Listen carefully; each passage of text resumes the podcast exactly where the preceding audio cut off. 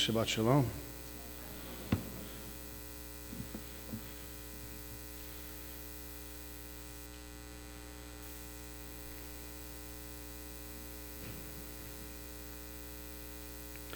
I want to take a little different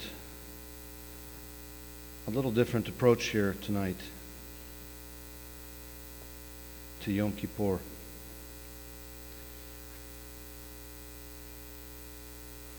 We always, we always talk about the solemn feast, that it's a solemn feast. But in fact, it's a day of rejoicing. And I'm not sure that we as, a, I don't, I'm not sure that we as, one, Messianic believers, two, as Christians, and, uh, well, let's just say one and two really understand what joy we are supposed to have at this season and at this time, this Yom Kippur. So everyone knows Rosh Hashanah is the day of Yom Teruah, the day of trumpets, the blowing of trumpets. We see Yom Kippur as the day of atonement. It's literally the day that you're atoned for. So what does that mean? So Rosh Hashanah, what happens?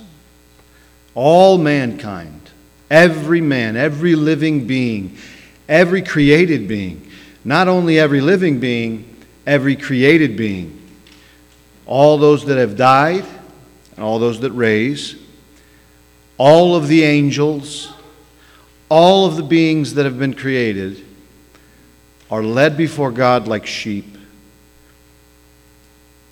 at Rosh Hashanah. And there he decides who will be blessed and who will be impoverished, who will be given many things, who will be given less, who will be cast into the outer darkness, who will be given to heaven. It's at Rosh Hashanah the decision is made, the day you're judged. It's at Yom Kippur, 10 days later, that you receive your atonement, which means your sins are washed away, which means you're completely forgiven, which means the, the king goes into the temple and he places the blood on the altar and he forgives you. We don't, we don't recognize the fact that this day is actually a day of rejoicing. And imagine, and the reason we don't, I'll even say, I'll add the fact that we fast. Fasting is a, fo- a solemn thing. The, the Bible talks about fasting when you fast. You know, wash your face, go out into the market, go out into the streets, and make sure that uh, people don't know that you're fasting. They want you to hide the fact that you're actually fasting because if you go out there driven down and, and upset, and it looks like that you're attempting to show the world that you're, you know, struggling. I mean, there's even people I've known that have come up to me, literally said, you know, they they look down. I'm like, well, you look kind of down, and then they'll say, well, I, I, you know, I'm fasting. Well, that's like against the scriptures, right? No one's supposed to know that you're fasting. They're supposed to just think that business is usual. However, this Yom Kippur fast, think of it a little differently this year. Have you ever done something that's just so fun and so wonderful and so amazing that you forget to eat? Have you ever been engaged in an event that was just overcome you or with a person that you really like or care about or love? And you're talking and you and you just get enveloped in the conversation and before you know it it's been 12 hours and you're like what in the world how did this time go? Where did the time go? We didn't even eat. Arguably when you come into yom kippur the reason we fast is because we don't need to eat we're in the presence of god we are full of we are full of uh, joy and excitement for having been forgiven and atoned for that we are just rejoicing in a way that we don't even need to eat. The sustenance that we have is the communication we're having with God the entire day of Yom Kippur. How many know you're supposed to pray during Yom Kippur? Right? Supposed to spend the day in the presence of God. You're supposed to spend the day praying and talking to Him. And they say fasting, but the reality is, is that you won't even have to think about the fast if you are actually spending the time in His presence. Because you'd be absolutely enjoying yourself. It's a different spin on this holiday. But I think that and that's not, that's not new, by the way, that idea. There are many religious Jewish sects that believe th- that this is the crux of Yom Kippur. Right? It's an exciting day. In fact, at the end of the service, when they say the Ne'ilah, which is the final, the final prayer of Yom Kippur, which we don't have, but I'll do a little bit of it. But when they say the final Ne'ilah, Afterwards, the entire congregation goes out in dancing. On Yom Kippur, they're all dancing. They break out in dancing. Why? Because the atonement has been done. They've been atoned for. The final prayer is called Ne'ilah. The word means locking. It means locking. Okay? And what, it, what, it, what it's meant to suggest that at the end of the service, there's a locking of a door. And it's meant to represent the locking of the temple doors. At the end of the service, when the rabbis are done and finished, they lock the temple doors. So we say this Ne'ilah. And the question is at the end of Yom Kippur, when we are saying the Ne'ilah and there is a locking of the doors, are you on the inside of the temple or are you on the outside of the temple? Are you inside with God when the doors are locked? Or are you outside with God when the doors are locked? If you think about it, at the end of Yom Kippur, when we are all atoned for, we're either on the inside or we're on the out. Those of us that are on the inside who have Yeshua HaMashiach, we can do nothing but have joy. Imagine the temple has been locked, you're on the inside, Yeshua is there on a throne all you're going to be doing is having joy when the real Yom Kippur is fulfilled, because it will be fulfilled. Just like Rosh Hashanah will be fulfilled. We will all be led before the King. We will all be led before Him. We will all be, be, be, be judged against our actions in life. And Yeshua, who is our mediator, as we have the Holy Spirit in our, in our bodies, when we accept Yeshua, the scriptures say that when you accept Yeshua, that the Holy Ghost enters you. And so we have Yeshua, he's our mediator, he knows us, we recognize him. And those of us that know him, he says, the shepherd says, My sheep know my voice. My sheep also, which is interesting, know my name. Now, what is his name? We can say it's Jesus because the world sees him as Jesus, but those of us that really know him know that his name is Yeshua, which means salvation. The meaning of his name is who he is. That's why it's so important about your name. Your name is very important. So, the meaning of his name is who he is. The meaning of Jesus is a derivative of a derivative of a derivative. Not to say that you can't say Jesus, but you can say Jesus. But my point is if you know who your Mashiach is, you know his name is Yeshua. And guess what? There's a lot of people in the world that are recognizing this.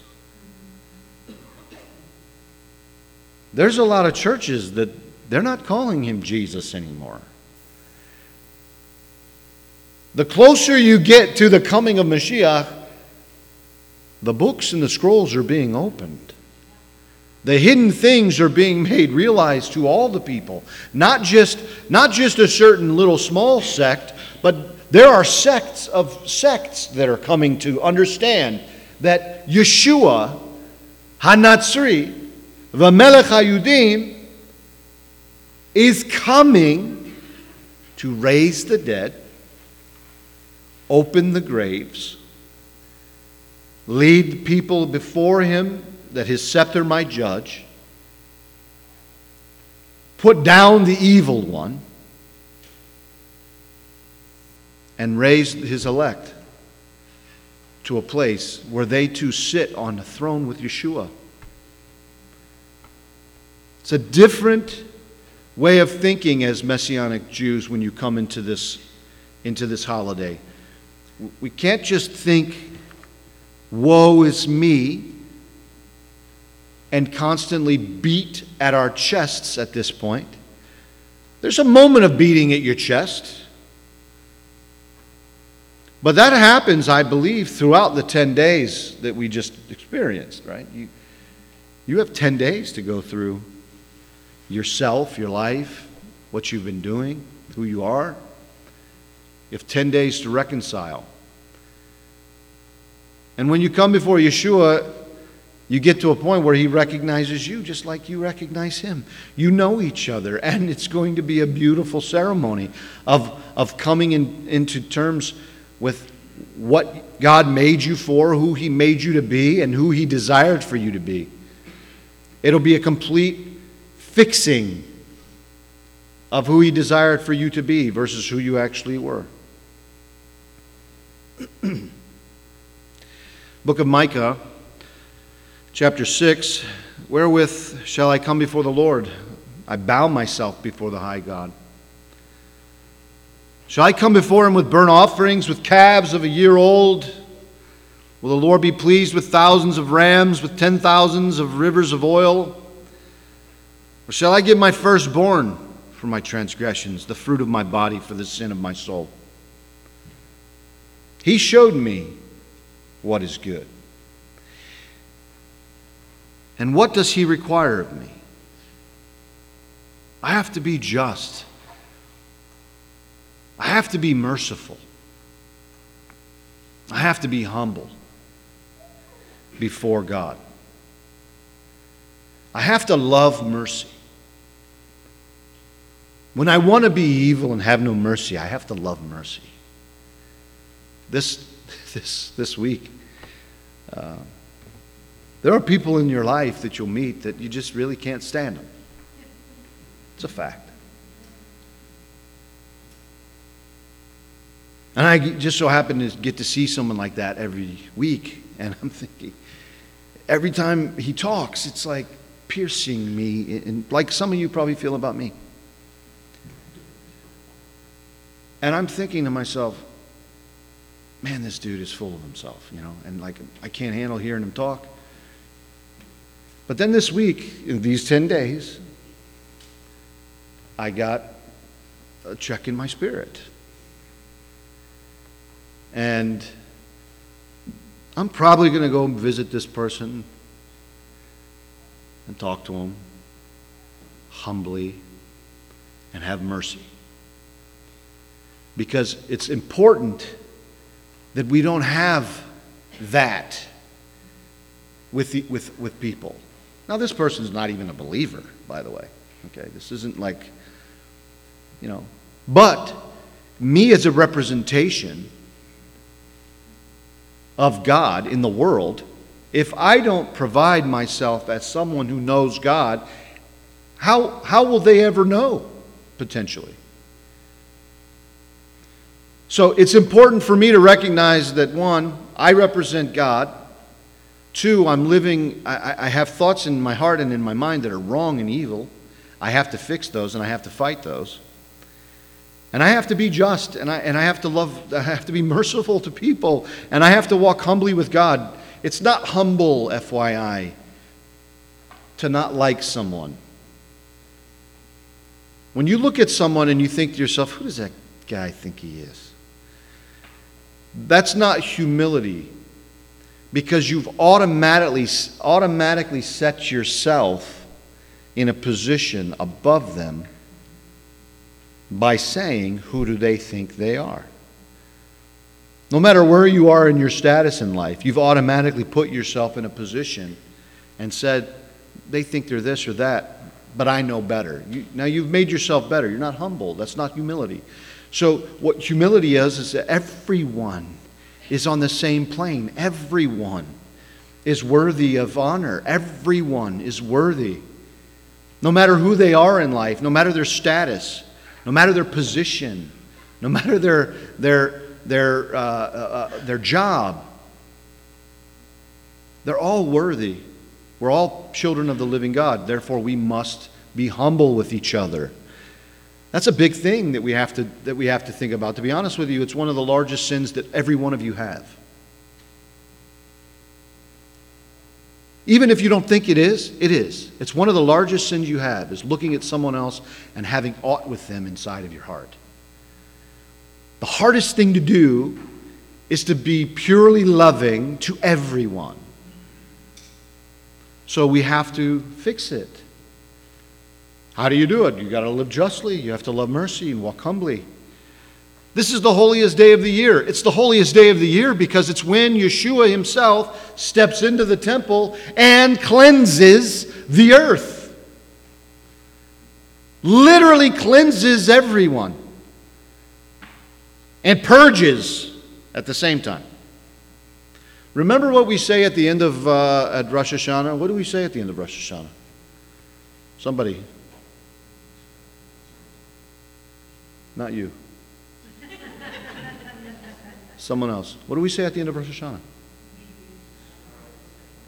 May you be inscribed in the book of life. Guess where you're inscribed? Yom Kippur. Right now. This is it. This is the inscribing. This is the sealing. This puts you in the book. So at Rosh Hashanah, we're telling everyone, you know, may you be inscribed in the book of life. May you be inscribed in that Yom Kippur, it happens. It's a beautiful time where Yeshua fulfills and completes his mission as Mashiach ben David. Do you realize that God on this day is going to rejoice in such an amazing way? Because we went from the God, we went from Gan Eden, where He had to push us out, to Yom Kippur in the future with Mashiach ben David, where He brings us back in. It's full circle. It's exactly, it's God's most blessed day. It's the day God yearns for. It's the day God longs for. This is the day that the Lord has made. Let us rejoice and be glad. We don't know or realize this is his longing. We're in the midst today of his longing. That's why they say, find him while he seek him while he can be found. For the king is where? In the field. And now the king is in the temple.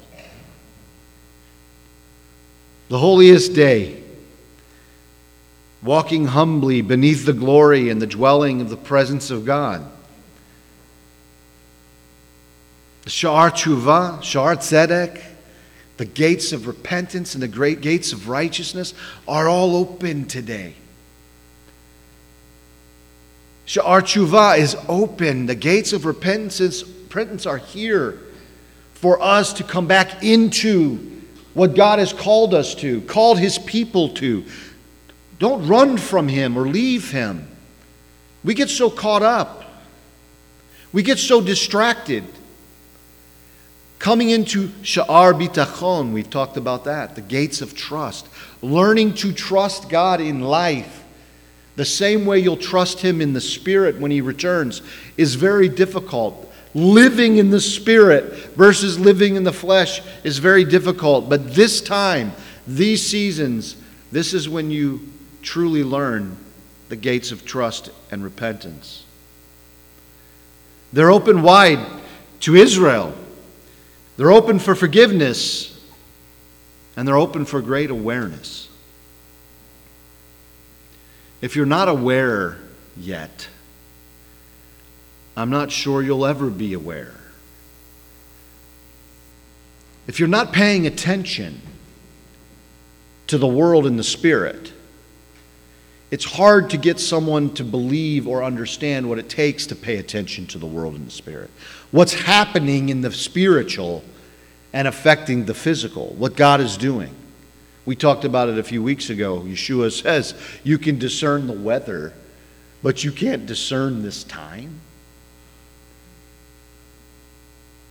Like Yeshua's literally being kind of sarcastic, okay? You can discern the weather, but you can't discern the time? Like, are you.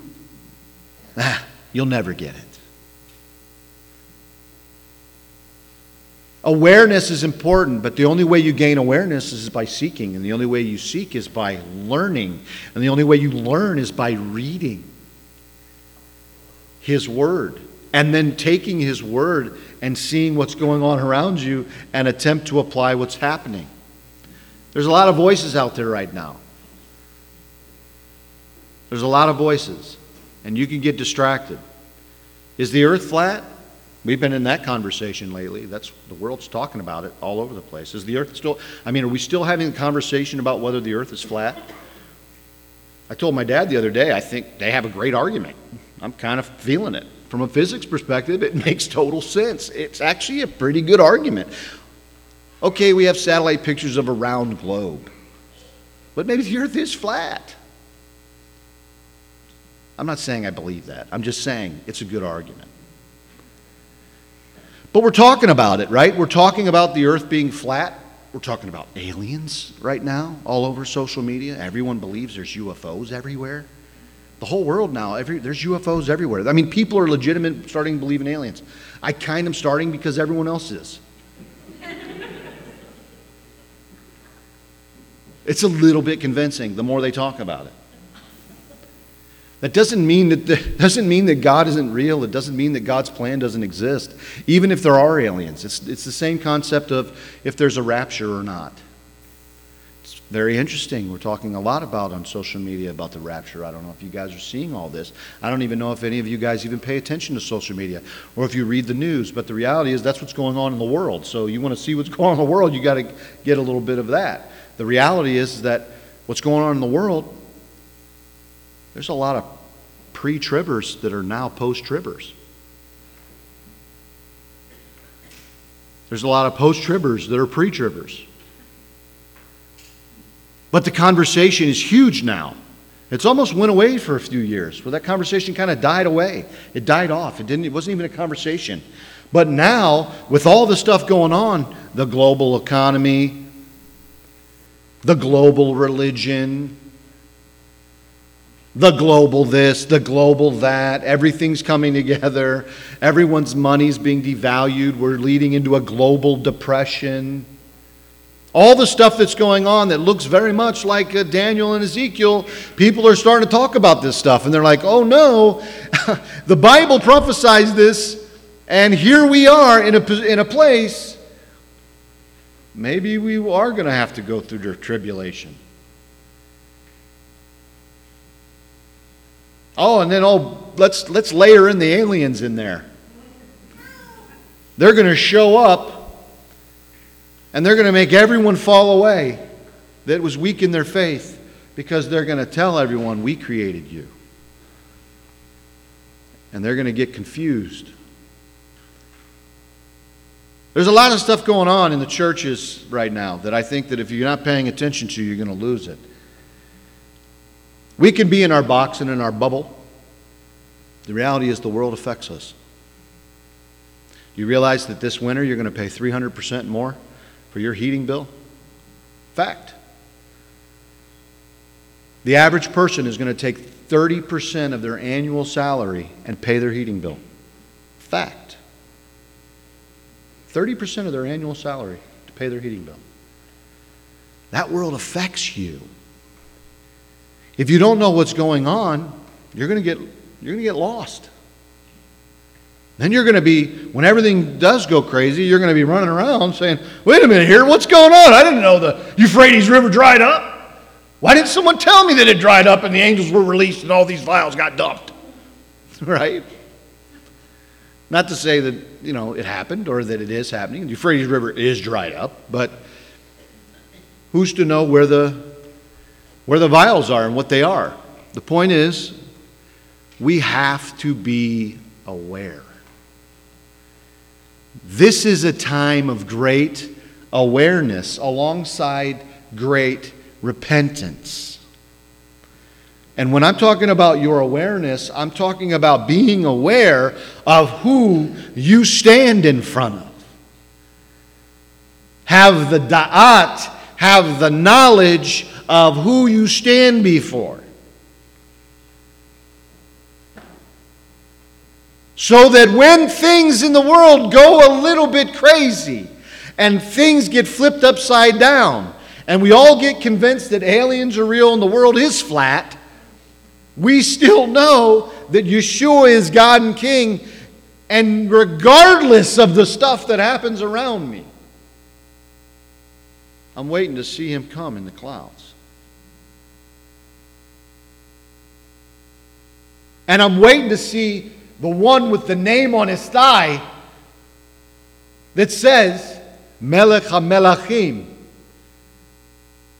King of kings, Adonai Tsevaot, and Lord of hosts, that one, because someone else may come in the sky.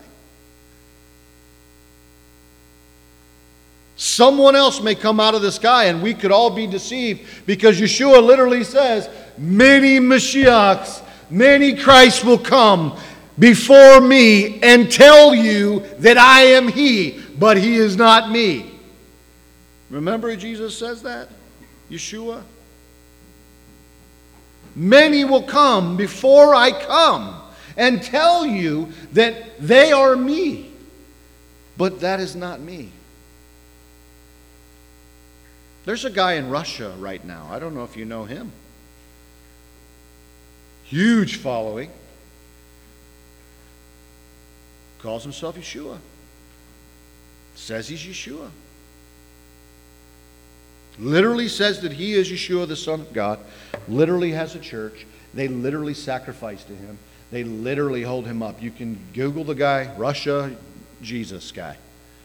He walks down mountains in all white robes, long hair, and they worship him with their hands raised to him. This is mind blowing what's happening in the world.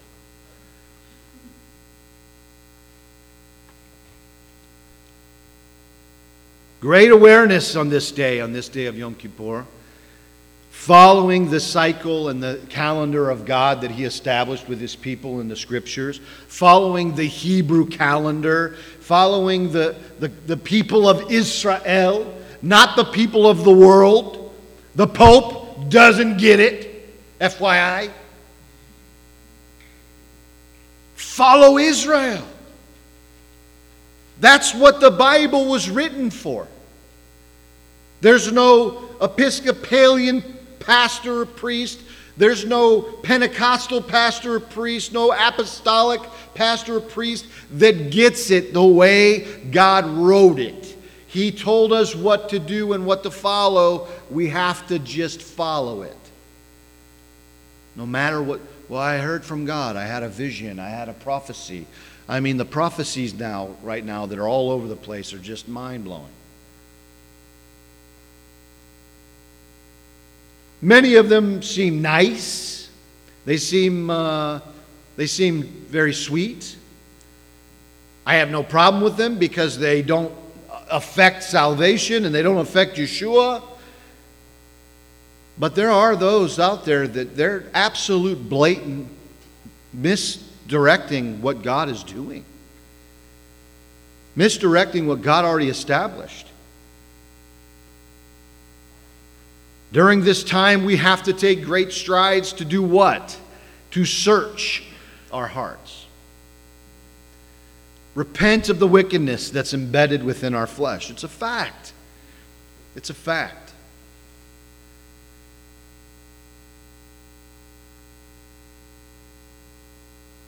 Many over the past year, life's been difficult. I don't have a feeling that it's going to get easier. I don't have a feeling that it's going to be better. We've been overcoming challenges one after another, and it's getting even harder sometimes. Some of us have mourned through loss of death of a loved one while others of us have rejoiced for being surprised of conceptions of new children. We've experienced physical pain. We've seemed to con- that seem to control our own minds, while others they're freed from sickness and disease. And no matter what the experience over the course of this last year and our journey, all of us have seen the movement of the hand of God.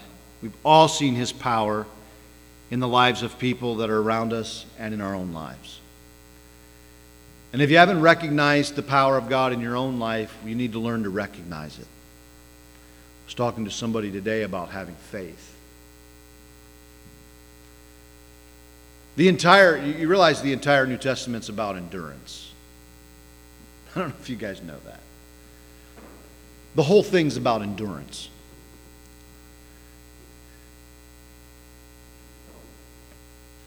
Just using logic that you would learn in uh, eighth, ninth grade logic class. If someone tells you you're going to have to endure, what does that mean? Well, crap. I'm going to have some trouble. You're going to tell me I have to endure? Well, that means I'm going to have trouble. I don't want to have trouble. But the whole book is about enduring till the end.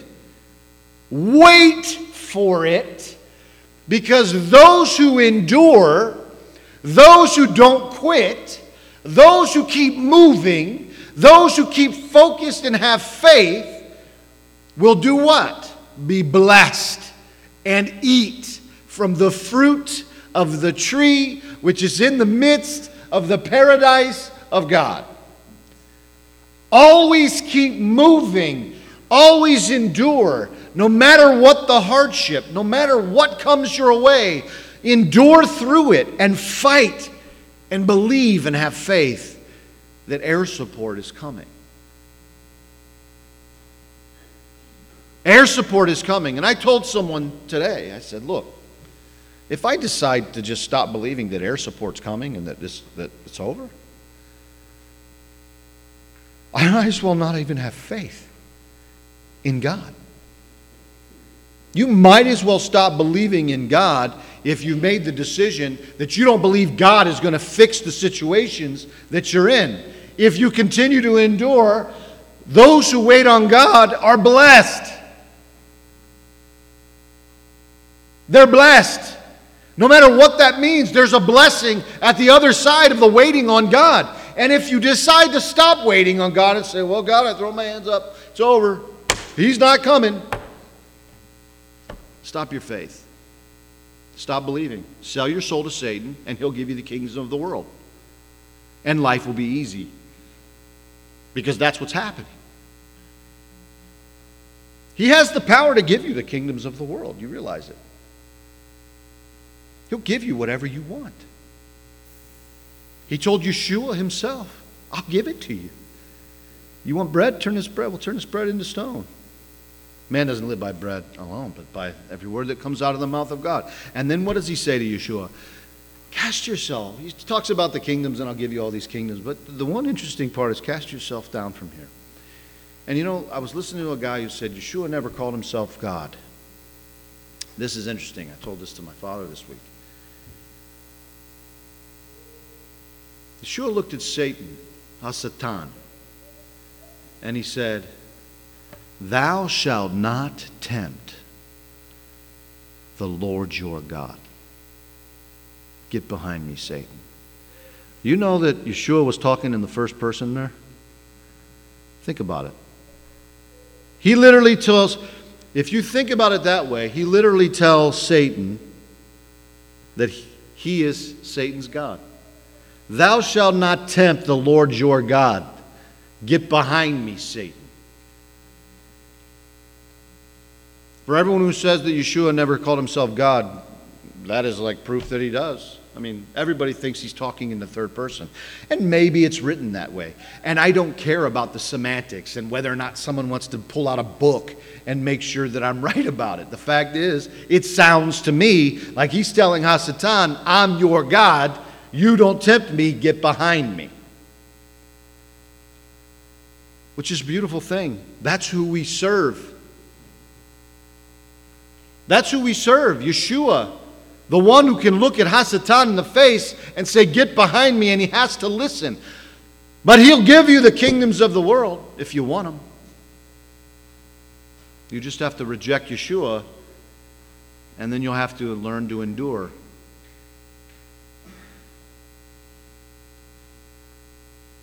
The most beautiful reality that you and I will ever be able to share with God, think about it, it's the birth of new life.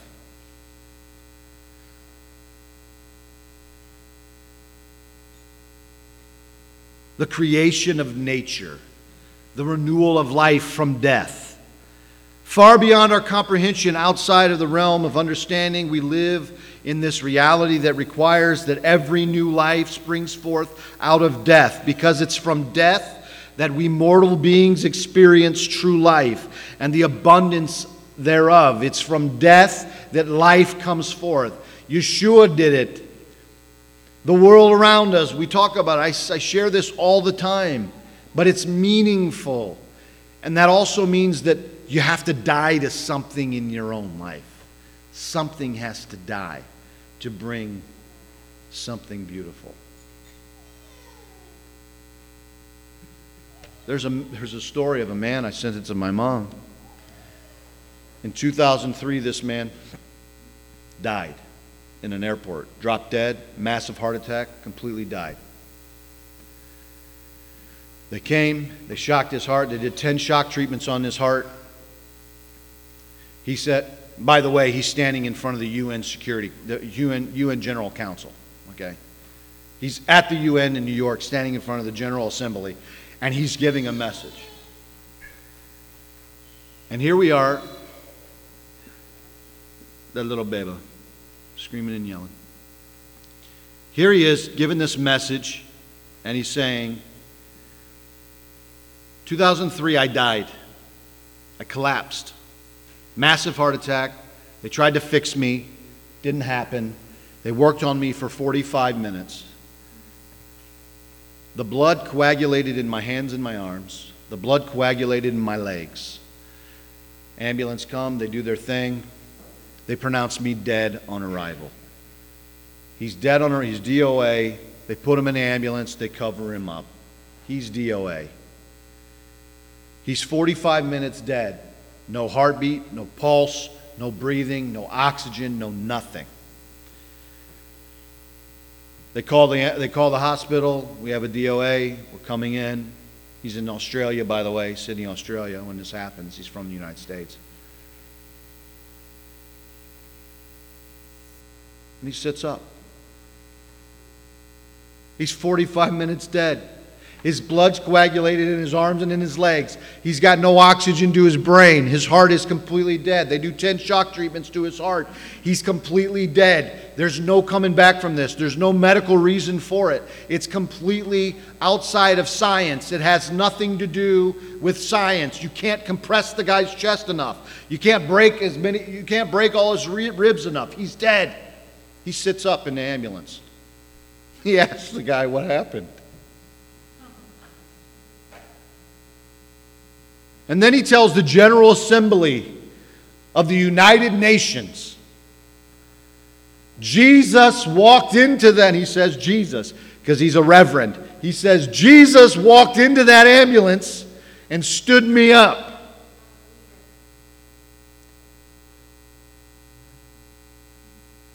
I was dead and I'm alive. 45 minutes dead and I'm alive because Jesus walked into that ambulance and stood me up. They did the test on the man, okay? They did test on this man. He's an older man. He's in his, what, 70s probably. They did test on his man. He goes, he does a full lipid, you know, profile. He does his, HDL, his CDL, his CLDs, his LDLs, his name all the, del, the, the, the L's. Does them all. He does the whole thing. Then they say, you know what, we're going to do a DNA test on you too. So they do a, DNA test on him. And he, they, they, he goes back a couple weeks later. They tell him, you're in the perfect shape. You're like, everything is perfect. Everything is perfect. And the craziest part of everything is perfect is when we did our D, the DNA test on you, the, the, the, in your DNA, there's a, some kind of something genome that says whether or not you're going to have heart disease. Every single cell in his body had, no longer had that, that, that dysfunction. It was completely gone. The doctors could not believe it. They said, You are a medical miracle. This is impossible. It makes no sense. And the man looks at the UN Security Council and he says, Listen, the only way to solve the violence, the only way to solve the problems around our globe is through Jesus. He's the Prince of Peace. If you have war, you need peace, you need Jesus. That's what he's telling. I don't know how the guy got on the stage of the UN Security General Assembly, but he did.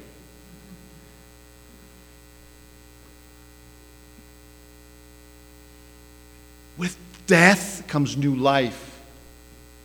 You need it. It's out of death that we, be our mortal, us as mortal beings, experience true life.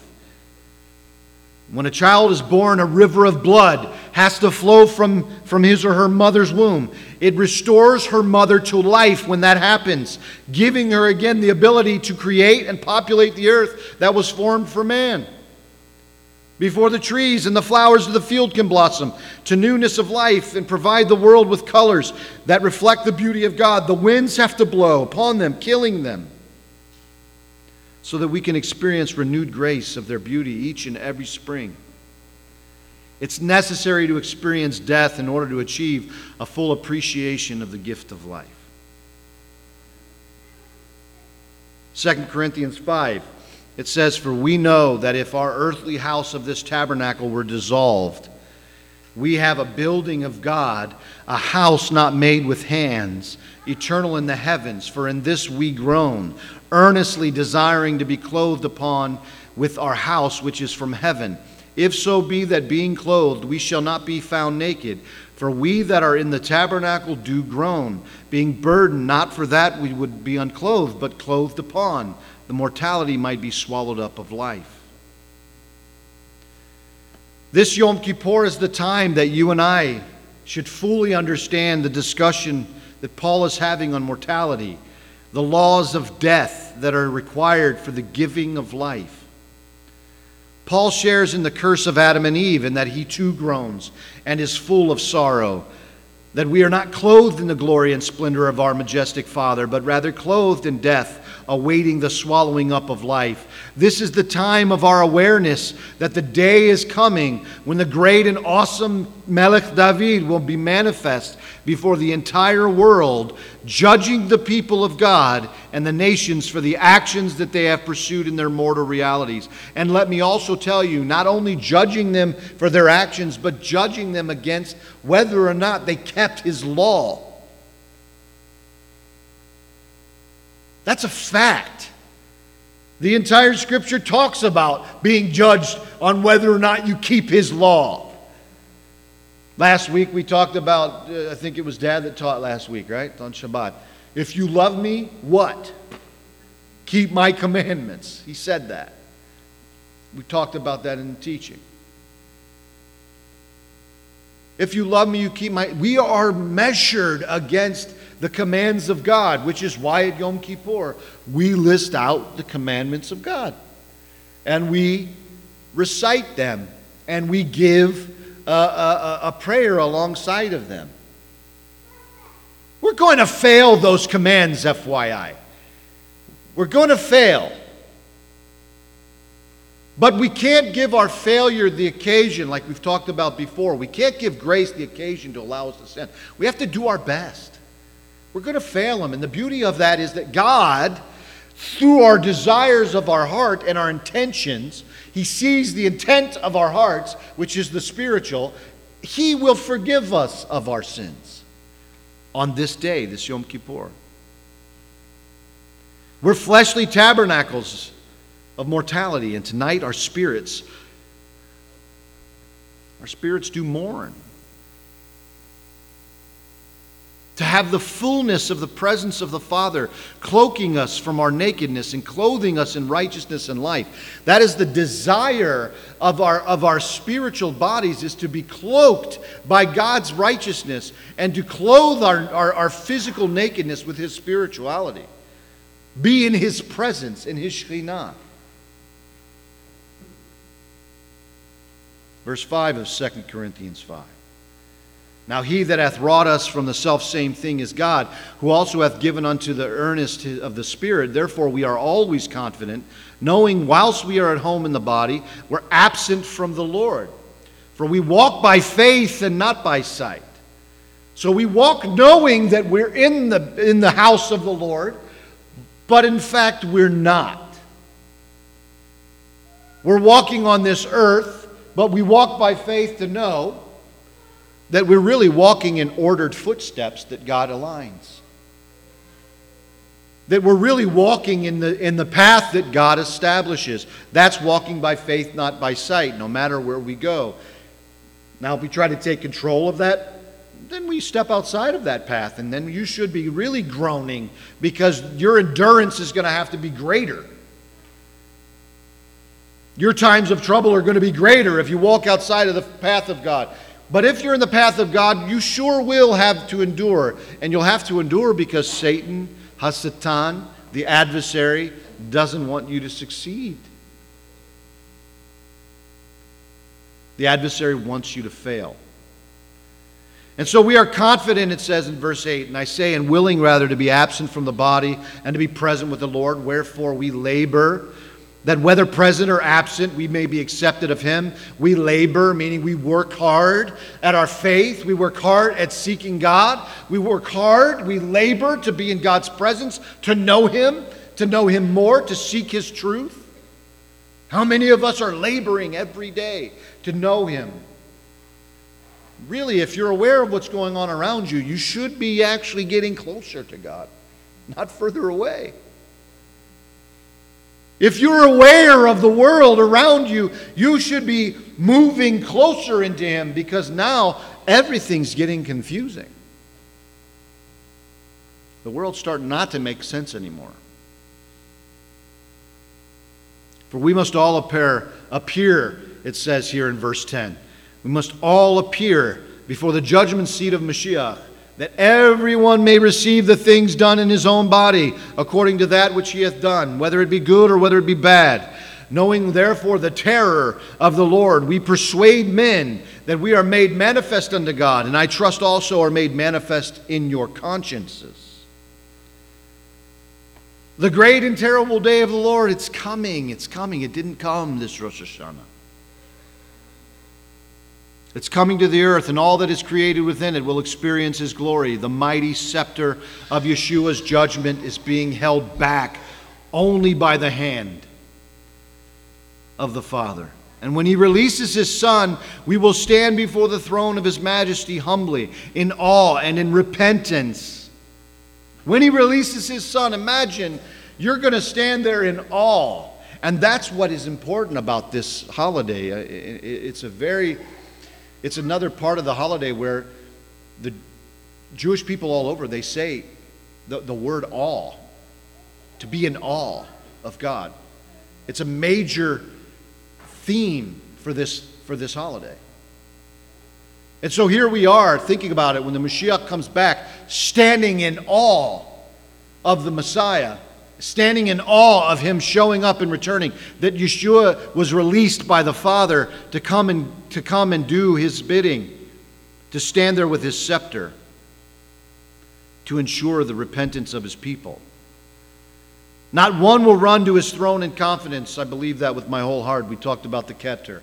We talked about the Keter, the crown.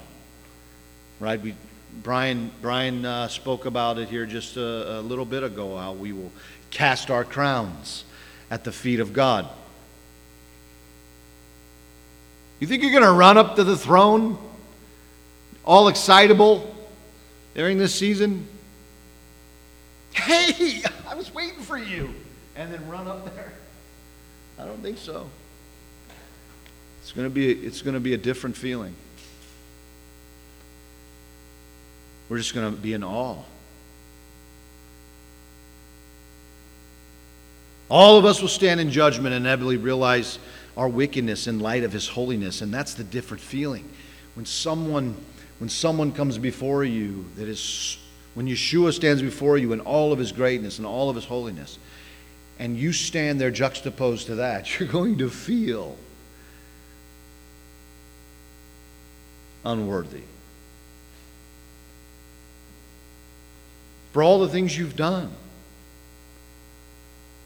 It doesn't mean that you're going to not feel loved. Because guess what? We say Avinu Malkeinu in this, in this, this Siddur. Avinu Malkeinu. Two statements that are very, very different. Two names, two titles that are very, very different. Avinu, my father. Malkeinu, our king. Two different things. On one hand, he's my father. On one hand, he's my dad. On one hand, he's my Abba. I can run to him without fear. On one hand, he is, he is my, my, my protector. He's the one who hugs me and holds me tight when I'm sad or I'm down or I'm scared or afraid. He's my Avinu, my, our Father. And on the other hand, he is our King. He is sovereign. He's to be respected. He's to be admired and, and, and adored. He's to be hallowed. He's to be worshiped. two different, two different people. So, yes, you're going to want to run to him. You're going to know that you're being judged deep down inside because today he sits before you as a king. But down inside, you know he's my father and he loves me and he's bringing me in. So you wait for him to do so on this Yom Kippur.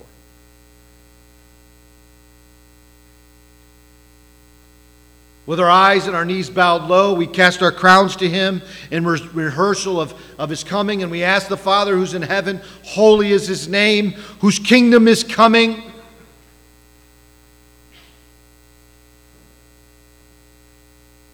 Did Yeshua teach us how to pray?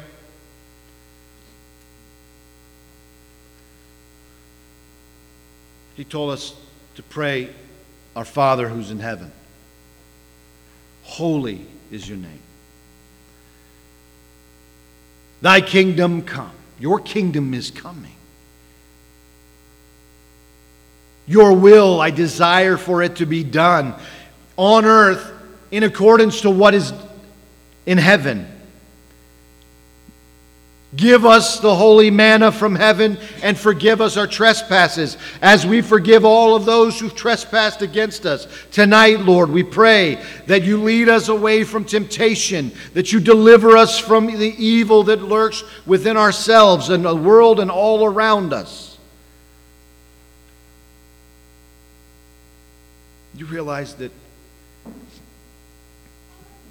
God thought it was that important to mention Satan. I told my mom the other day I don't think about Satan. I don't even think about him. I don't want to think about him.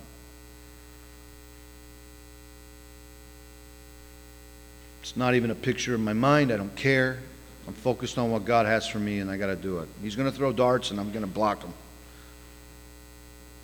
But then God showed me that Yeshua thought it was important that every single day when we pray, that we cast Satan behind us. When he taught us how to pray, he literally said that we have to take and ask him, the Lord, the Father, to deliver us from the evil one. Every day when we pray, we have to pray for God to deliver us from the evil one, who is trying to do what? He's seeking to destroy. He's lurking about like a lion to, to take us out, destroy our souls, because he does not want God to have your soul. Fact.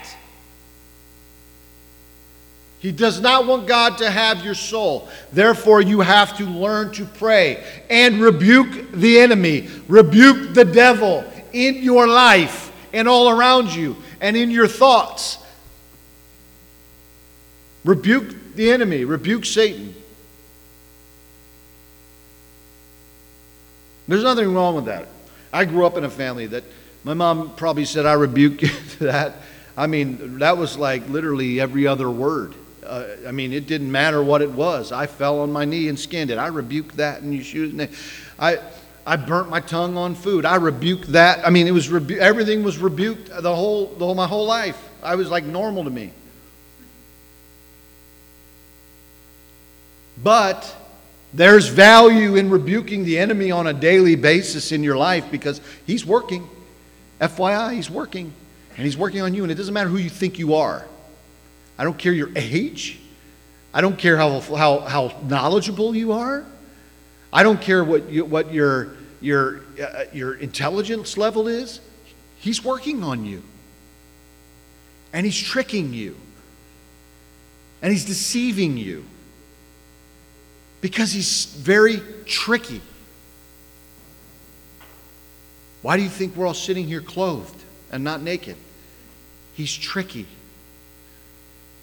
He was able to take the first man who walked with God and heard the voice of God in the garden. He was able to take the very first man who actually was in the presence of God, born in it, lived in it, breathed by it, was able to take that man and turn him against his own father.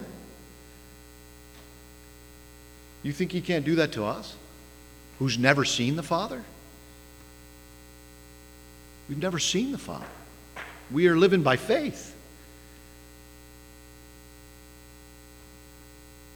Tonight on Yom Kippur and every Yom Kippur in the past and every one in the future, if God does not return, we're made aware of our mortality, we're made aware of our sin, and, and we're made aware of the death that we have caused in order to bring forth new life the death that we have caused.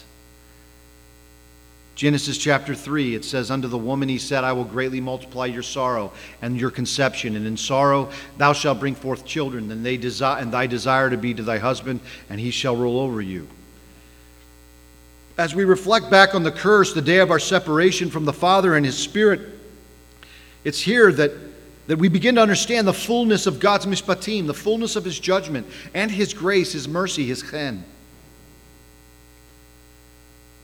The very character of God's mercy, the grace that we ascribe to the books like Hosea and the message of the New Testament was not merely revealed over the course of time, but rather is a revelation that appears within the scope of the very first, five, first days of man's existence.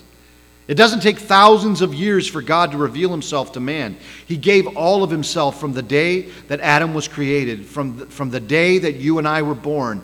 We have had the capability and access to knowledge, to da'at of God, yet due to our infantile understanding and our minimal spiritual capacity, we're forced to learn this majesty over time. Because the wickedness of our flesh cannot bear his light, and our self judgment cannot comprehend his mercy. We're responsible for holding back his blessing because we're afraid of the power that he embodies. These days, beginning at Rosh Hashanah and continuing toward this day of Yom Kippur, they're the days of, uh, uh are the days that our sages believe to be the creation of Adam and Eve. Full circle, like we talked about in the beginning. This is the Lord's day. This is his day. This is his vindication. This is his, his absolute joy. He cannot wait for this day to bring his people back in. Back into the garden, back into Olam, Haba, back to the world which he is going to create. He cannot wait for this day. The day that, we was, that, that, that man was created, the very same day. It implicates he was already judged.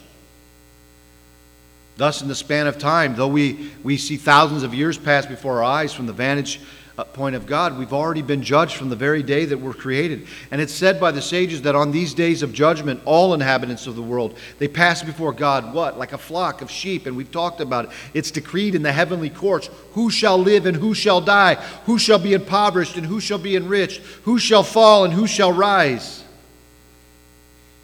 It was on this day that Eve was judged to labor and sorrow when she brought forth life from her womb. Just as the joy of God's labor during the time of creation has turned to sorrow, so must the woman of creation realize the burden of sorrow that God bore when his children turned from his way and embraced their own. Imagine. His children turned from him and embraced their own way. Now she has to feel the pain that he felt.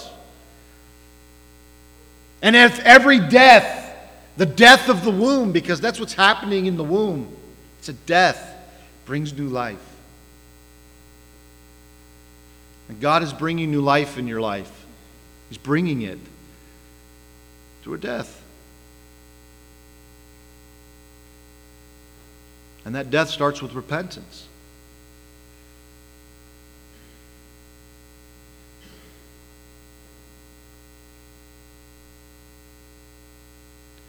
Her experience in giving in birth, it's reminiscent of God shouting in pain, travailing in, in absolute abandonment, clutching violently at his throne as, as we passed from the robes of his Shekhinah to the death of sin. The shout of a woman grieving the death that is passing through her womb and finally realizing the life that is birthed from it now must become God's reality. Yom Kippur is the birth the rebirth of his people. It's a joyous day. This is the rebirth.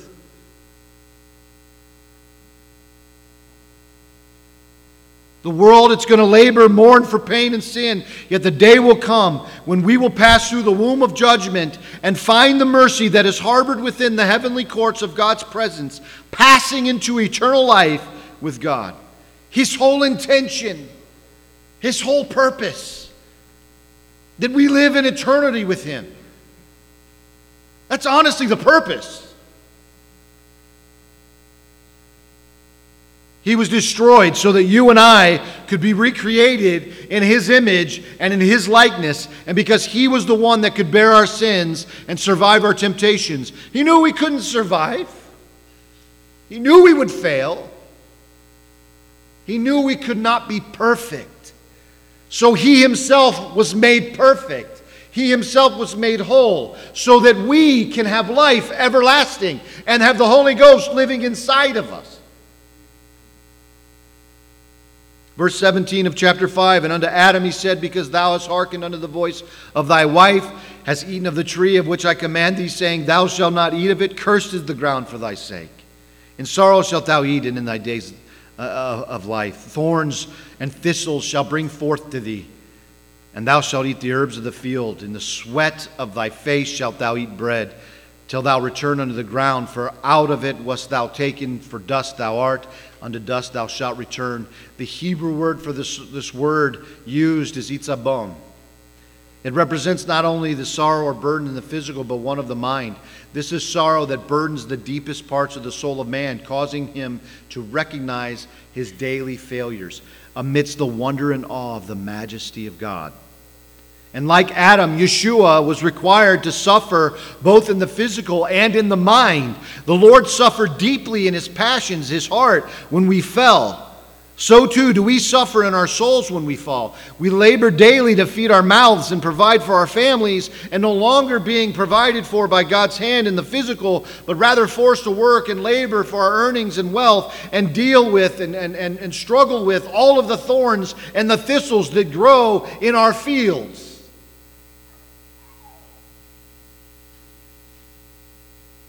But Yeshua was forced to labor in death so that he could bring to us manna from heaven and feed his family. We are his family. Provide for his children. We are his children. He is the bread of life. All that come to him will find rest and sustenance for their weary souls. That's a fact.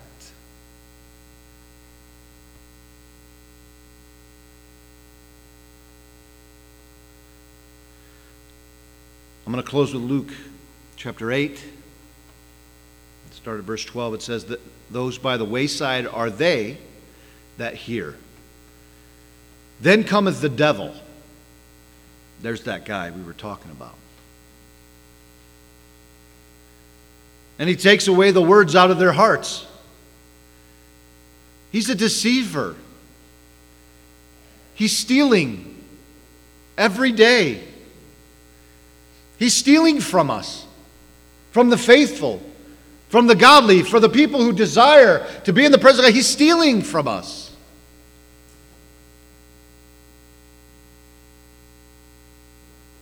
He takes the word from their hearts, lest they should believe and be saved.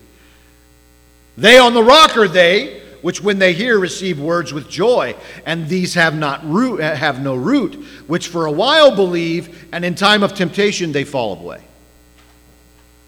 So there's those. And we hope that you're not one of those that are on the rock.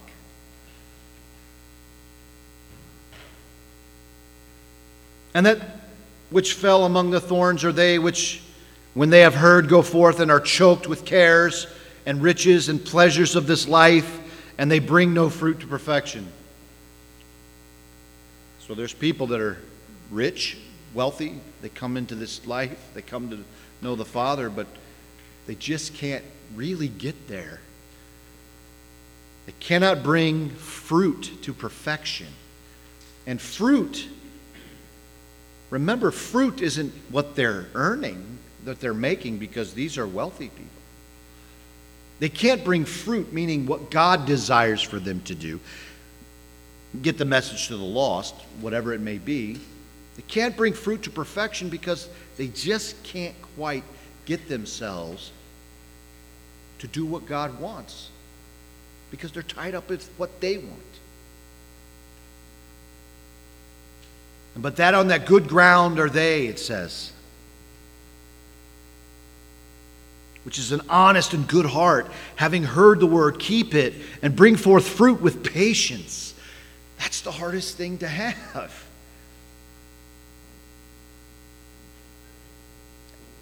I'm a very type A personality. I have like zero patience. I don't wait for anything. I have a hard time waiting. I hate it. And it drives me insane. But I have to, with patience, wait on God. There's a scripture in the, and I don't know exactly the, the reference, but it says that you have to be like the farmer who plants his seed and then waits patiently for it to bear its fruit. Those are the ones that wait on God and are blessed. See, me, I'm going to pick that strawberry when it's this big and just pop it in my mouth. But that strawberry didn't really bear fruit the way it should have. So, here, those, this is something I need to learn. If you're on good ground, you have an honest and a good heart. You've heard the word, and you keep it, and you bring forth fruit with patience. And no man, when he hath lighted a candle, cover it with a vessel, and putteth under a bed, but setteth it on the candlestick, that they which in that and may see the light. For nothing is secret that shall not be made manifest, neither anything hid that shall not be made known, and come abroad. Take heed, therefore, how ye hear. For whosoever hath, to him shall be given. Whosoever, whosoever hath not, from him shall be taken, even that which he seems to have. That verse 18 really strikes me hard. I want to be the one that has. So, what does that mean? I don't want it taken from me. Means I have to live with a good and righteous heart, walk justly, love mercy, live humbly before God. Tonight, we are likened to the angels. And for the next 26 hours, we have no requirement. We have no requirement of food or selfish wanting. Because we're ecstatic. Because we're full of joy.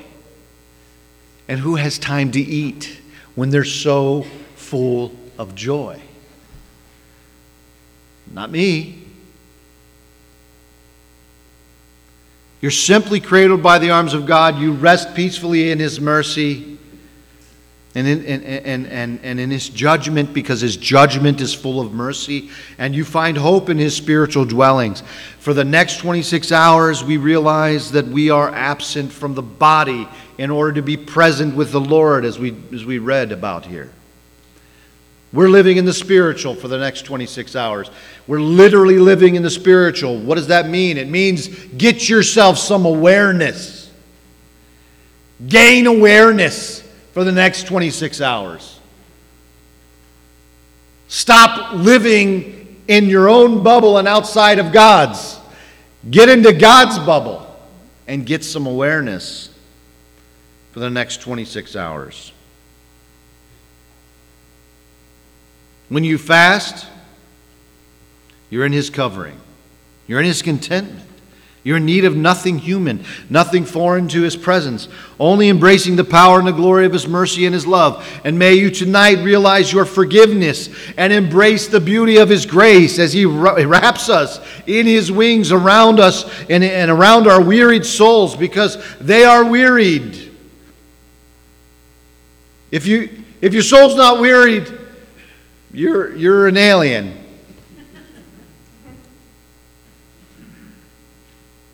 Be encouraged, be full of faith. Hide not your light from the darkness of the world. Embrace the lost, embrace the weary, embrace the needy, the unrighteous, as they require your heart to be strong and courageous. And in closing, may we ultimately be inscribed in the Lamb's book of life forever and ever perpetually. Amen. Amen.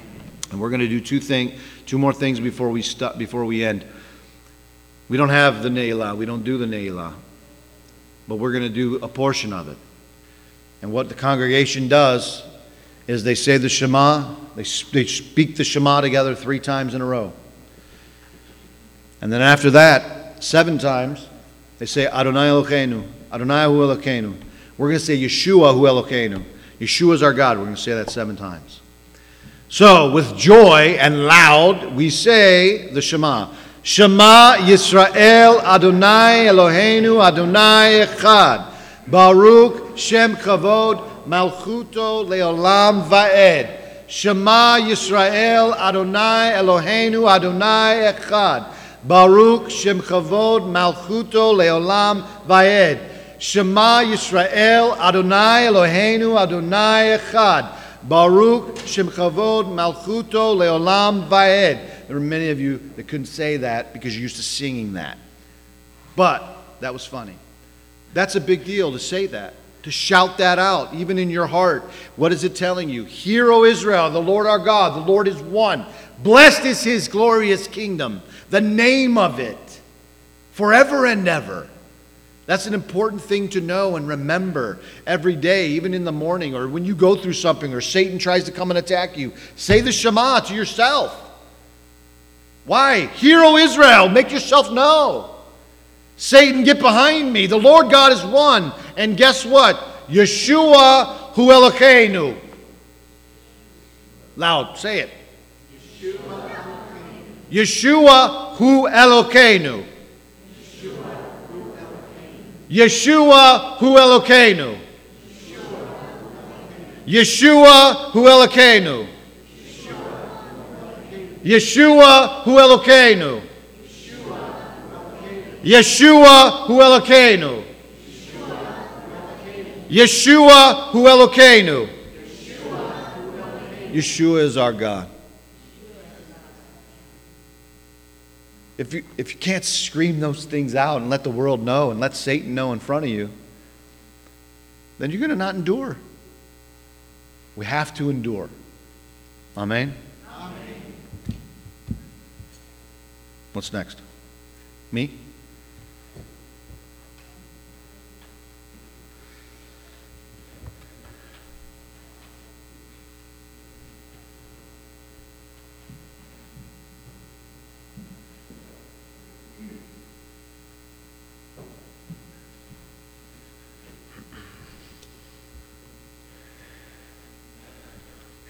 It is our duty to praise the Master of all, to ascribe greatness to the author of creation.